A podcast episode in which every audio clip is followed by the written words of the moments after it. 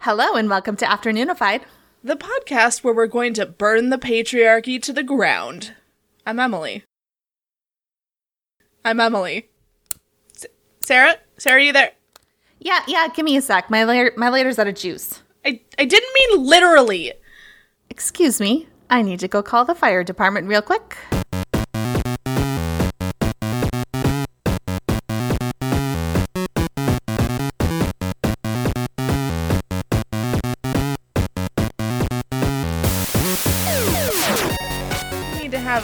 Nice theme song like the serial killer and the arsonist.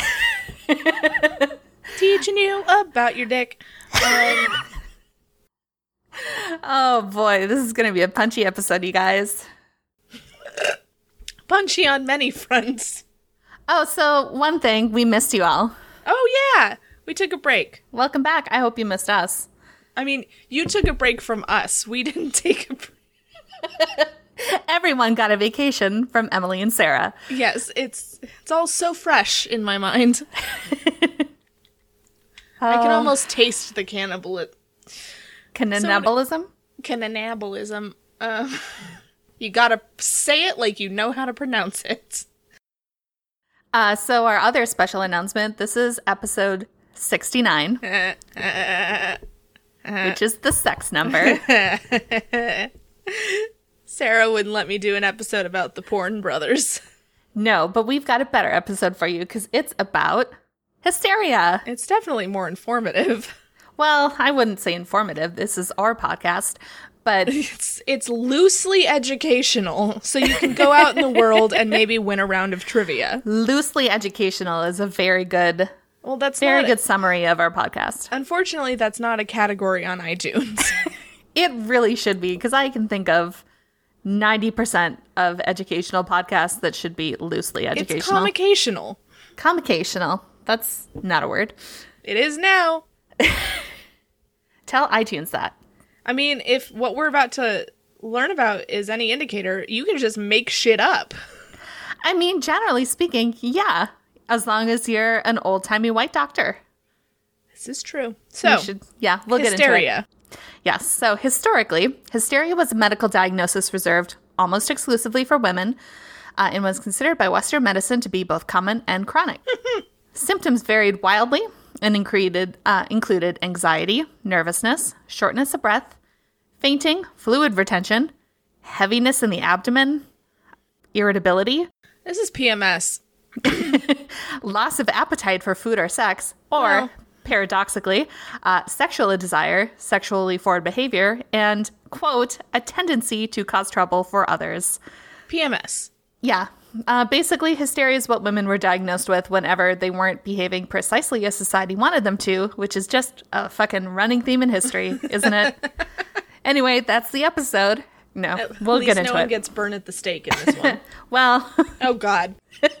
Hysteria is no longer recognized as a legitimate medical or psychiatric disorder, and today we're going to find out why. Science. And oh boy. Oh boy. I I mean, I kind of knew a lot about this, but like in reading up on it, didn't realize like just how insanely bananas all of this is and Things people wandering around. people actually believed it. I can't even. Okay. People actually believed it. A short compilation of stories from history.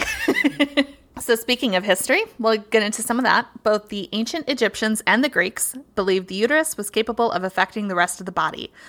Uh, there are Egyptian texts known as the Kahun Papyri uh, that include the first description of hysteria, and those date back to 1900 BC. So, this has been bullshit for literal millennia. I, yeah. Men have been bad all throughout history. I mean, that's, like I said, running theme.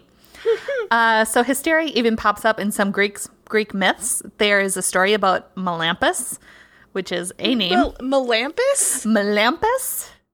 I'm assuming that's how you pronounce that word. What's the advice? Say it as you how. That's Say it like you know no, how to just- pronounce it. yeah, it just sounds like something a drunk person would say when they're trying to describe the lighting in their apartment.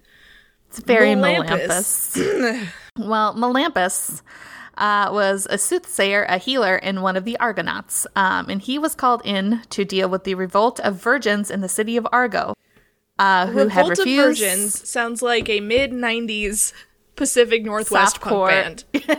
Are that too? uh, but they apparently their revolt was refusing to honor the phallus, and they just kind of fled into the woods, which I'm sorry, what was sounds like a about pretty good time. The, the line I was given by a very smart academic paper on this was they refused to honor the phallus. I don't know what the context is for that. Honestly, I didn't feel like looking into it. But they didn't want to honor it and they went into the woods, which I can well, I wouldn't say agree with. I don't like outside, but I get it. Wanted to wander into the woods and do sing-alongs to k.d. lang songs and I imagine it was like that scene at the end of The Witch. Oh yeah, no, that's Where it's exactly just a bunch happened. of naked ladies like dancing around the fire and then they all levitate into the sky. Because why not? That's the dream. I mean, isn't it? so, Melampus cured the women with hellebore and then urged them to join carnally with young and strong men. This is also a direct quote from a very smart and academic research paper, by the way. Oh, Um, after which they were healed and recovered their wits. Uh, Melampus spoke of the women's madness as a result of their uterus being poisoned by venomous humors in uh, due to lack of orgasms and quote unquote uterine melancholy, whatever the shit that is supposed to be. I mean, if it wasn't so like deeply rooted in hatred of women and oppression of women, I kind of enjoy that as a way to describe some feelings. Who hasn't had their uterus full of venom before? I mean, Um, so movie pitch. Tom are you Hardy. thinking? Did I just describe the porn version of Venom? Yeah, you did.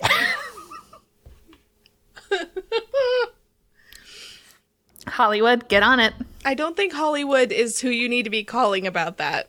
I think like Anaheim or Pasadena is who you need to be calling about that. So, the Greeks had some pretty wild ideas about the uterus in general, uh, including, but not limited to, the belief that the uterus was actually capable of moving around the body. That's my favorite shitty medical fact. This is just just going wherever it feels like. Uh, they called it wandering ro- wandering womb. This is an actual thing. It was described in the gynecological treatise of Hippocratic Corpus, which is a collection of works that dates back to the 4th and 5th centuries BC. So throughout these classical texts, pretty much any symptom could be traced back to the female sex organs, organs from fever to kleptomania. I mean, they do cause a lot of my problems. I mean, generally speaking, but not because it's moving around, which is what they thought, which is the uterus having moved around the body uh, is putting pressure on other organs. And according to Plato, the Plato, Yeah, Okay, so famous man. blocking passages, obstructing breathing, and causing disease. Mm, I think the worst thing mine has caused me to do is bring a five foot three Israeli guy home who is living out of his jeep. But sure, We've all, Sure. yeah. Who among us? I hope. I No, hope just there are Emily. a lot of people who haven't done that. Just Emily, I would think. In the Hippocratic texts, pretty much all women, but particularly the childless, were susceptible to the disease. Yeah, just get ready. Well, you have to have something in it to weigh it down. Uh, later Greek physician Galen of Pergamon believed that the most vulnerable group was widows.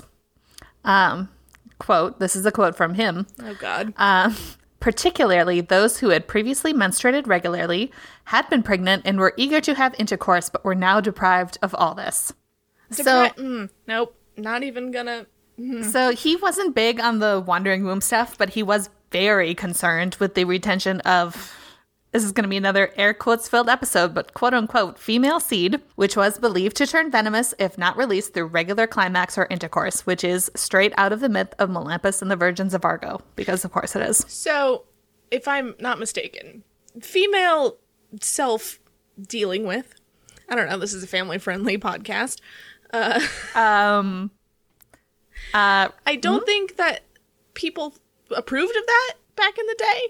So it was basically like, you need a man. Yep. See, and this is the thing. If the patient was married, problem solved.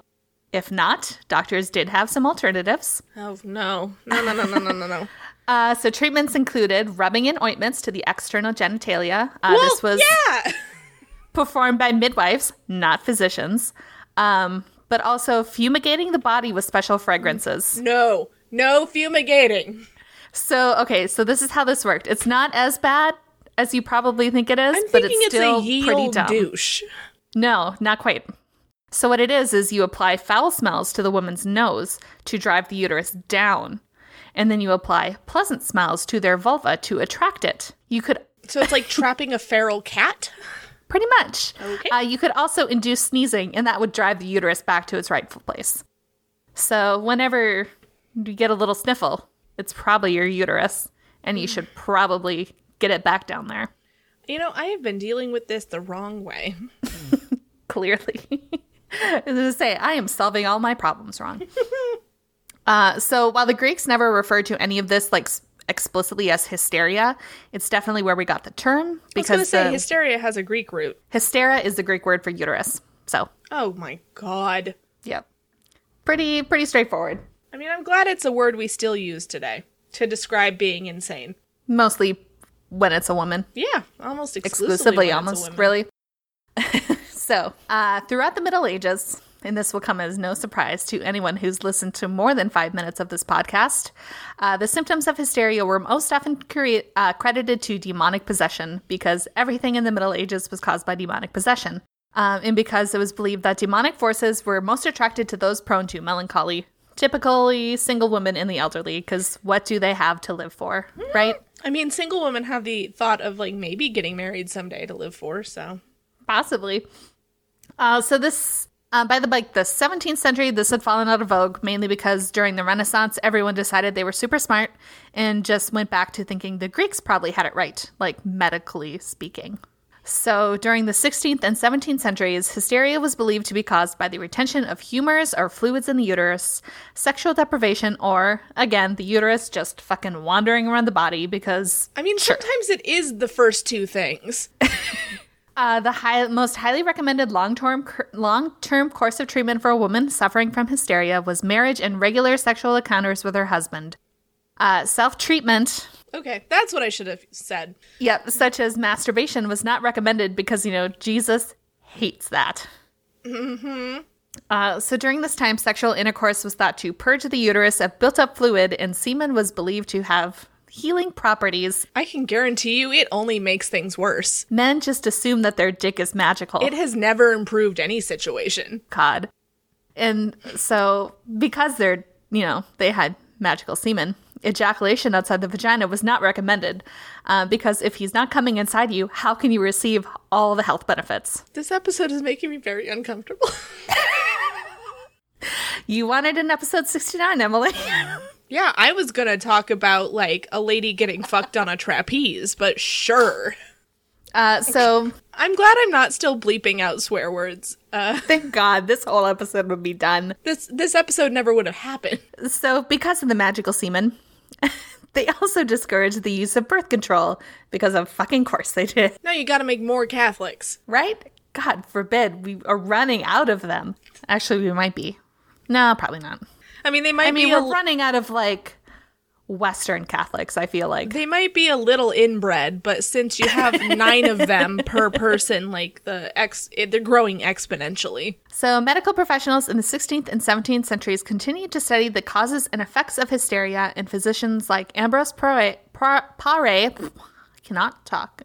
Thomas Sydenham and Abraham Zacuto all published findings. Uh, so here's a fun quote from Zacuto while we're at it.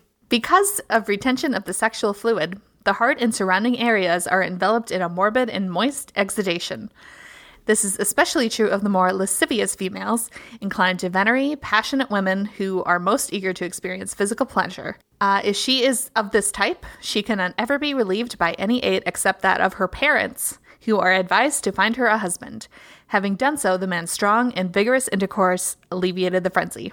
So basically, what he said was, if a woman is too fun, find her a man so she's less fun. Yeah, pretty much. Okay. So, when a woman was unmarried or widowed, uh, manual stimulation was sometimes ex- recommended, though there was continued debate about whether it was morally acceptable acceptable for the physician to perform this treatment. No. Uh, many many physicians insisted on using midwives as intermediary- intermediaries, and it was often regarded as a treatment of last resort. Put a pin in this. We will talk about it more later. I'd rather not, but okay. oh boy. We are just getting to Victorian times. Oh, you know, no, are they the were best, the worst. the best and the most fun of all the times. So, beginning in the 18th century, hysteria slowly became associated with mechanisms within the brain and not like all the lady bits. Um, Well, but it was God. still marginal, marginal progress. Uh, it was still considered a condition almost exclusive to women. Yeah. So, in in 1880, Jean Martin Charcot, the founder of modern neurology, he was the first to describe hysteria as a neurological disorder as opposed to, you know, the uterus being up where your heart beat. I mean, one step closer to, oh, it's not a real thing. Almost. We're getting there. We're so close. Not really. So many have theorized that the stress associated with typical female life at the time caused civilized women to become more susceptible to nervous disorders. Basically, like their femininity, or to be more accurate, what all these exclusively male physicians defined as femininity, was an essential nature with defined functions, you know, like getting married and having babies. Uh, and when that natural tendency is disrupted by modern life, it causes melancholy, and melancholy leads to hysteria. So their hypothesis, seriously, was just that the ladies just couldn't deal with the Industrial Revolution. I mean, Just it's really just the 19th century equivalent of bitches be crazy, am I right? yeah, that's, that's exactly what it is. And now that you mention it, I mean, even though we have scientifically proven that a lot of it is wrong, that frame of mind still kind of holds to this day to a certain extent. Oh, oh, very much so. I went on a whole rant at the end of my notes. I don't know how much of that's actually going to make it into the episode. Is it is We'll it how about why we still don't have a female president? I mean, something along those lines. Cool. Just, yeah, just all of this made me very angry. Probably just a little bit hysterical, maybe. While they were at it, um, a physician named George Beard began cataloging a list of possible symptoms of hysteria, which eventually topped out at 75 pages long and was still considered incomplete. He claimed that almost any ailment could fit the diagnosis, which Yeah, I mean, if you make something general enough, you can use it, and hey, you diagnose something. So, really, anything that was wrong with any lady ever is just, oh, hysteria. So, during the Victorian era, women were encouraged to carry smelling salts on their person on the off chance they became over emotional and began to swoon. Uh, not all that different from scent therapy used by ancient Greeks, just to underscore how these same attitudes have been around for literally millennia. Uh, retrospectively, I think it can be argued that the very narrow constraints women were expected to live in during this time probably caused a lot of the anxiety and depression that then got written off as hysteria. Just, you know, Just a thought. gonna throw that out there. so, for her book, Hysteria The Revolt of the Good Girl, um, a historian named Elizabeth Lunbeck examined case notes Oh my god, finally early- a woman writing something. right? Uh, an early, well, wait for it, uh, early 20th century psychologist named L.E. Emerson, not a lady, uh, which, along with his own observations, often included like direct transcription from his hysteric patients' accounts. So, this is probably like the closest we're going to get from hearing the actual women. Uh, based on these notes, she found that Lunbeck's patients more or less fell into three main categories. There was women suffering from overt sexual abuse but lacking terms to describe it or the social context to explain it Yeah. because it's you know Victorian times, long before hashtag Me Too. Uh, women who said male behaviors like guys being handsy, guys being abusive, straight up sexual coercion, um, all pretty permissible social norms at the time, made them feel uncomfortable, and you know therefore hysterical. This isn't new. It's never been new. And um, the third category was women who showed no interest in heterosexual participation, are those who did not fulfill or even desire the traditional Victorian ideals of romance or childbearing. Yeah. Which, oof.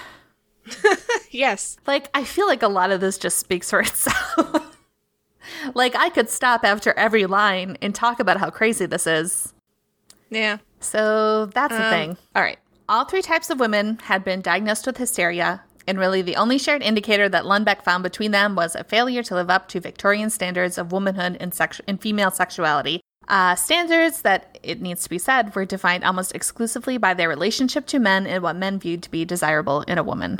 So- so basically, if it was the Middle Ages, they would have been hanged for being witches. Yeah, so basically what it sounds like is the Victorian equivalent of, oh, we'll never understand women because no one was taking any time to No. Treat women as people or understand them.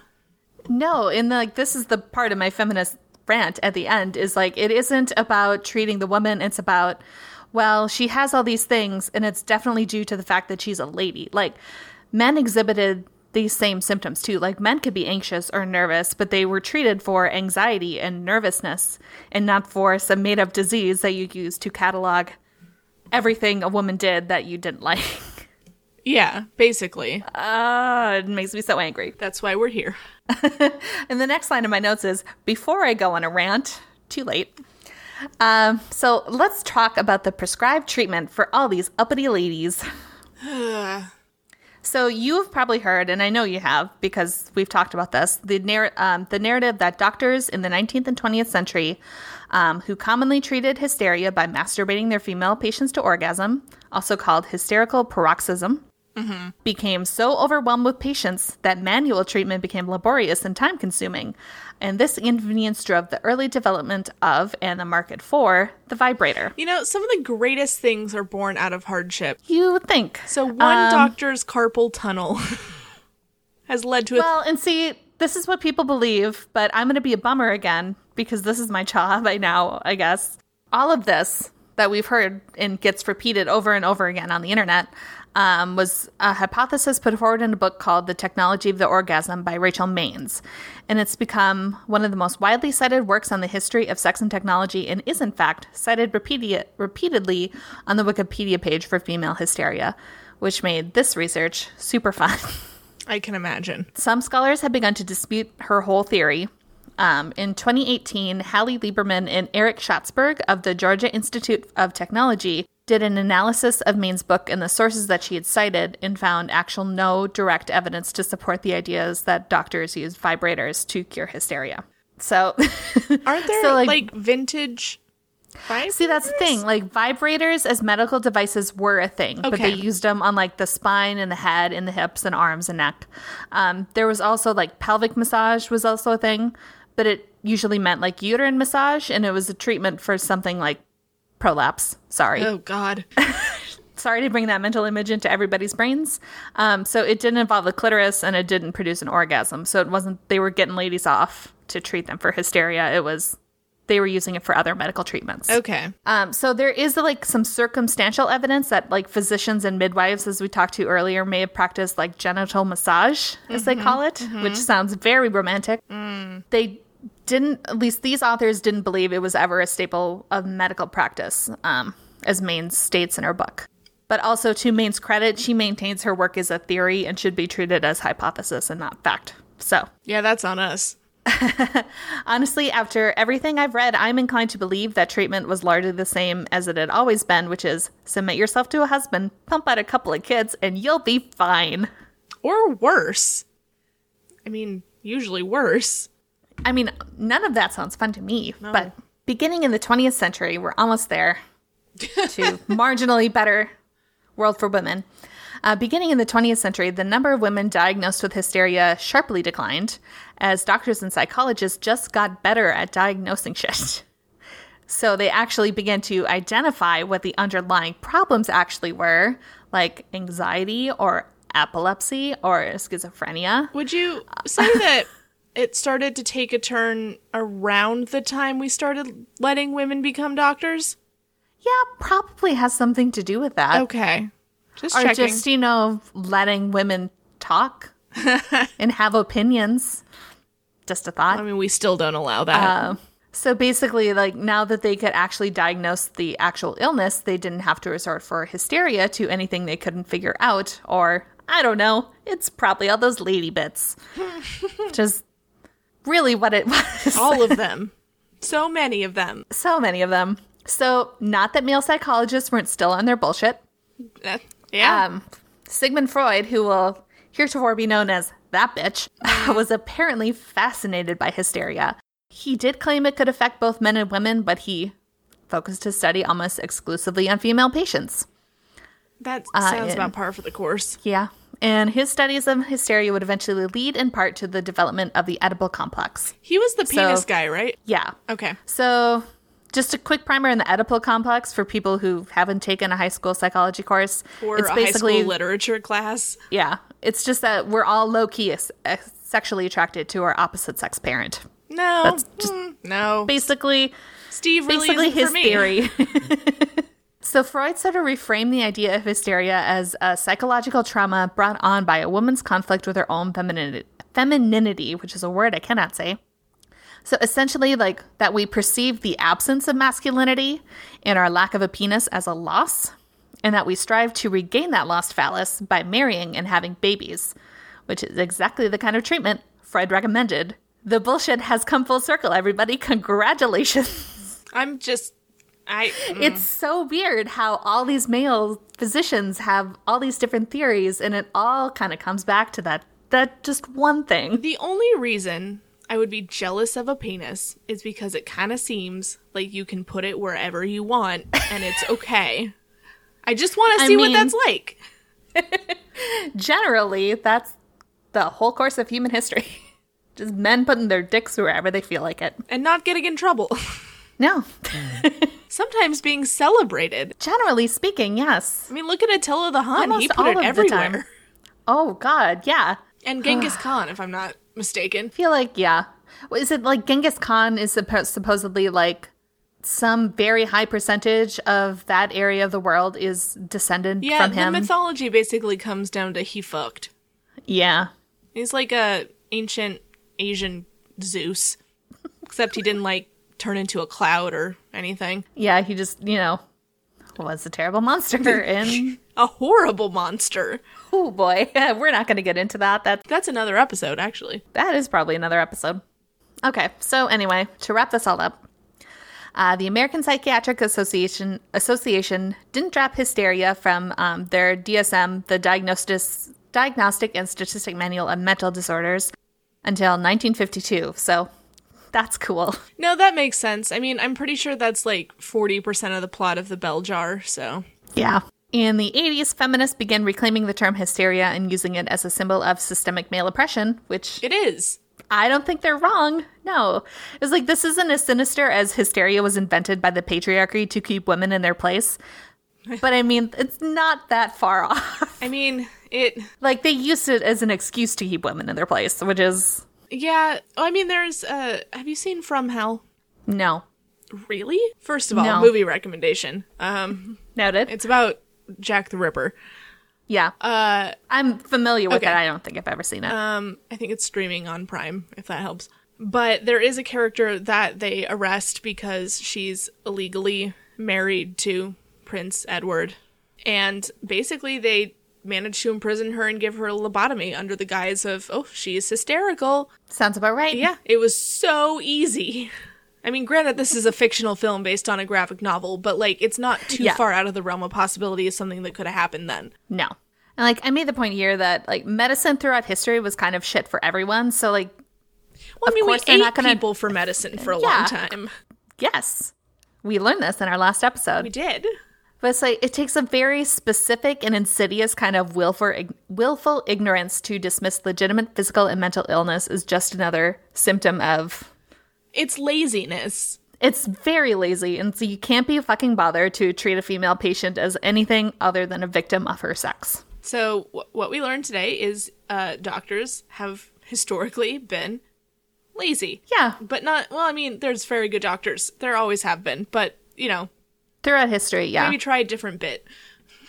it's maddening. And this research made me very angry. I'm glad we did this episode so I could rant about it to our tens of listeners. Tens of them. and if you want to fight me on Twitter, come at me. You know, they're just going to write a review about it. Don't worry. I mean, we got rid of our other main. if I say Bigfoot did it, do you think they'll like the episode? I mean, if you say that some uh, guy who is on TV did it, or is a fraud, then yeah, probably. So, Yeah, We'll work yeah, that angle. about right. That's all I got. I mean, that's I a managed lot. to cut. I managed to cut my rant down to uh, 37 minutes. which is how long we've been recording. Well, I mean, there's that like five minutes in the middle where both of our internet or my internet was I think it was just your internet, but internet was not cooperating, so you repeated the same paragraph like six times. But you can edit that to be longer, right? yes, I'll uh, slow it down to halftime. Great. That'll make me sound very smart and cool. Or like uh Droopy the dog, so we'll see how that pans out. 70, 70th episode is next. I don't know what anniversary that is. Oh, I can look it up real quick. Let me. 70th anniversary gift. Uh, it's a pillow. No. Um, the 70th is platinum, which we can't afford because no one has donated to our tip jar yet. I can finally get that platinum Ben Feldman mug. That's the dream, really. Uh, that is the dream. if I had the rights and was creepy enough to sell Ben Feldman branded after- afternoonified mugs, um, you bet your ass I would. But feel like that would land us in prison eventually, right? Just really need him on my side. And that's not how you do it. No. No, that's called being crazy. It is. Almost hysterical. Please don't.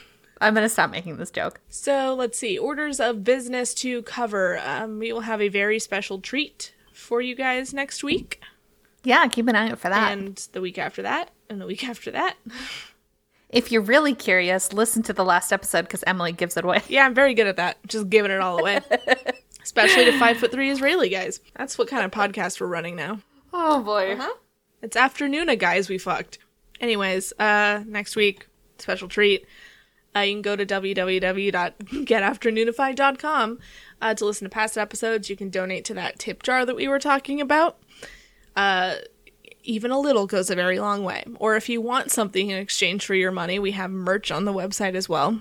Um, we are on uh, Twitter at Afternoonified, uh, uh, that other one, Instagram at Afternoonified, Facebook at facebook.com slash getafternoonified. Um, oh, rate, review, subscribe, The usual. all of Yeah. that stuff. Uh, I think that's all I have. Did you say email? Email, uh, not contact to get afternoonified. Please don't. I'm not paying for that anymore. Afternoonifiedpod Afternoonified pod. at gmail.com. And We'll get used to it one of these yeah, days. fuck it. I'm going to throw it in here. If you are a podcaster yourself, or you are thinking about starting a podcast, or you know someone who is starting a podcast or has one who is looking for hosting, promotion, that kind of stuff, uh, you can email so below media at gmail.com. And uh, we are looking to add a couple shows to our roster in preparation for, well, I guess I just announced it, but whatever. That's a super soft launch I of. am very good at announcing stuff before we're ready to announce it. But yeah, you can shoot an email. You can also DM me on Twitter or Instagram. I don't really care. Just get in touch, and uh, we're looking for pretty much anything. Specifically, if you have a true crime podcast that's more factually based than Afternoonified, which, as we established, it's not hard. loosely factual. it's not hard to be more factually based. Uh, anyway, that's that's all the business I have. That's all I've got. Okay, bye. Bye. We love you.